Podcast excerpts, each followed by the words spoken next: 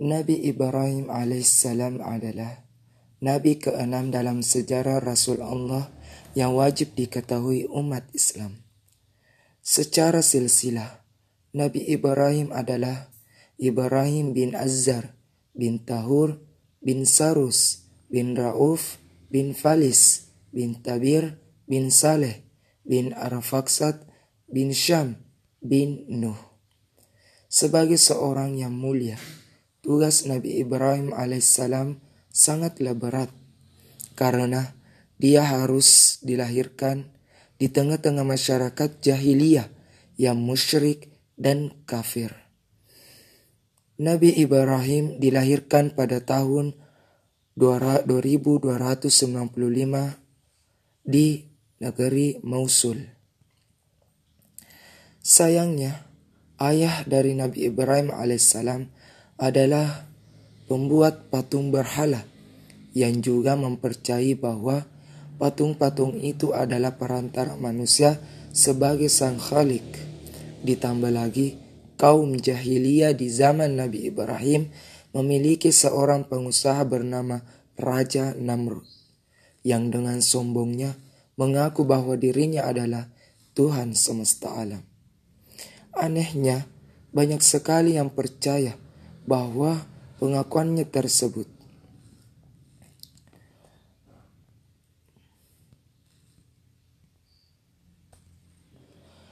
Masa kecil Nabi Ibrahim Semasa kecil, Nabi Ibrahim diasingkan ke hutan di dalam sebuah goa yang mustahil akan ditemukan orang.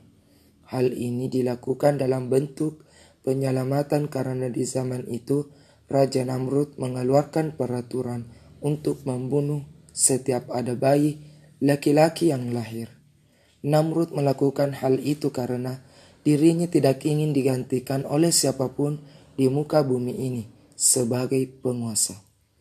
Oleh karena itu, orang tua Nabi Ibrahim mengasingkannya ke sebuah hutan. Allah telah menunjukkan kuasanya dengan membuat Nabi Ibrahim tumbuh sebagai sosok lelaki yang tangguh hingga selamat dari segala macam mara bahaya di dalam hutan. Sampai akhirnya dirinya kembali ke tengah masyarakat dan melihat semua orang seperti gila pada patung. Hampir setiap rumah dan tempat-tempat umum dipenuhi patung berhala agar dapat menyembah setiap waktu, termasuk di rumah ayahnya yang memang bekerja sebagai pembuat patung berhala. Lama kelamaan Nabi Ibrahim mulai bertanya-tanya pada dirinya, di manakah Tuhan itu? Manakah yang dinamakan Tuhan? Kemudian Allah pun memberikan mukjizat pada Nabi Ibrahim, yakni sebuah pemikiran cerdas, kritis, sekaligus mengutus sebagai penyampaian keberadaan Allah Subhanahu wa taala selama ini serta mengajak semua orang untuk senantiasa bertakwa kepada Allah Subhanahu wa taala yang meninggalkan berhala-berhala yang tidak penting. Nabi Ibrahim alaihissalam mencari Tuhan berkali-kali dengan pemikiran cerdasnya. Nabi Ibrahim alaihissalam bertanya siapakah sebenarnya Tuhan? Benarkah berhala itu adalah Tuhan? Atau justru Namrud yang berkuasa itu adalah Tuhan? Kemudian dia melihat bulan dan bintang di malam hari matahari dia siang hari, ia berkata, Mungkinkah benda-benda itu Tuhan? Namun ternyata bulan dan bintang menghilang dan matahari terbenam. Lalu ia berkata, Aku tak akan bertuhan kepada benda-benda seperti itu. Allah subhanahu wa ta'ala pun berfirman dalam surah Al-An'am ayat 76 sampai 79. Ketika malam telah gelap, dia melihat sebuah bintang Lalu dia berkata, inilah Tuhanku. Tetapi tak kala bintang itu tenggelam, dia berkata, saya tidak suka kepada yang tenggelam. Kemudian tak kala dia melihat bulan terbit, dia berkata, inilah Tuhanku. Tetapi setelah bulan itu terbenam, dia berkata, sesungguhnya jika Tuhanku tidak memberi petunjuk kepadaku, pastilah aku termasuk orang yang sesat. Kemudian tak kala ia melihat matahari terbit, dia berkata, inilah Tuhanku, ini yang lebih besar, Maka tak kala matahari terbenam, dia berkata, Hai kaumku, sesungguhnya aku berlepas diri apa yang kamu persekutukan. Surah Al-An'am ayat 78, 77, 78, dan 79. Sesungguhnya aku menghadapkan diriku kepada Rob yang menciptakan langit dan bumi dengan cenderung kepada agama yang benar. Dan aku bukanlah termasuk orang-orang yang mempersekutukan Tuhan. Sejak saat itu pun dia meyakini bahwa bukan berhala-berhala itu Tuhan semesta alam. Allah kemudian membisikkan sebuah perintah kepada Nabi Ibrahim untuk mengajak orang menyembah kepada Allah Subhanahu wa taala, bukan lagi berhala, jagat raya dan seluruh isinya serta hukum yang berlaku di dalamnya cukup kuat untuk menjadi bukti keesaan Allah dan kebatilan perbuatan orang-orang musyrikin. Nabi Ibrahim alaihissalam cenderung kepada agama tauhid dan menyatakan bahwa agama-agama lainnya adalah batal dan dia bukanlah termasuk golongan orang-orang yang musyrik. Dia seorang yang berserah diri kepada Allah Subhanahu wa taala semata.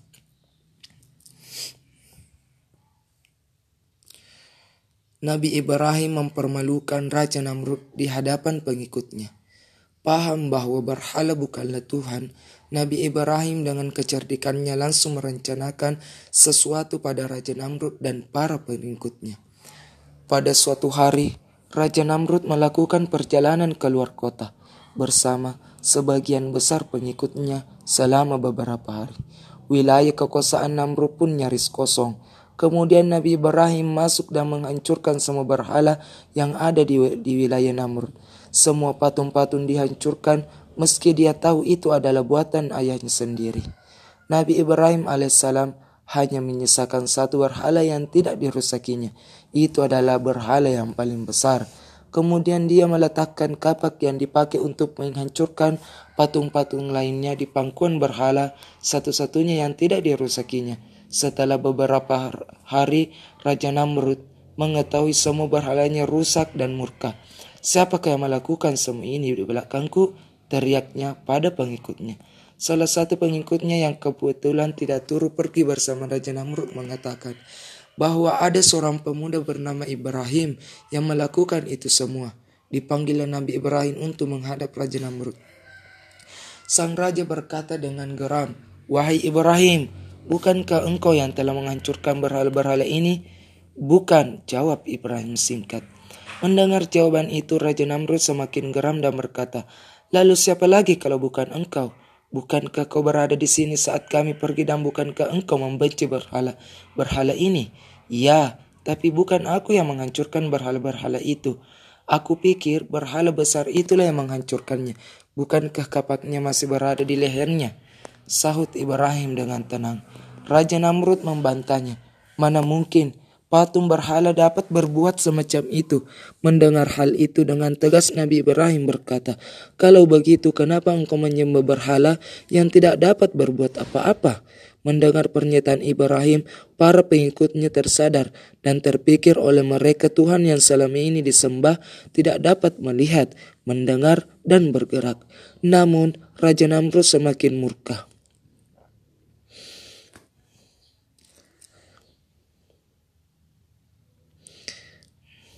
Selanjutnya Nabi Ibrahim alaihissalam dibakar.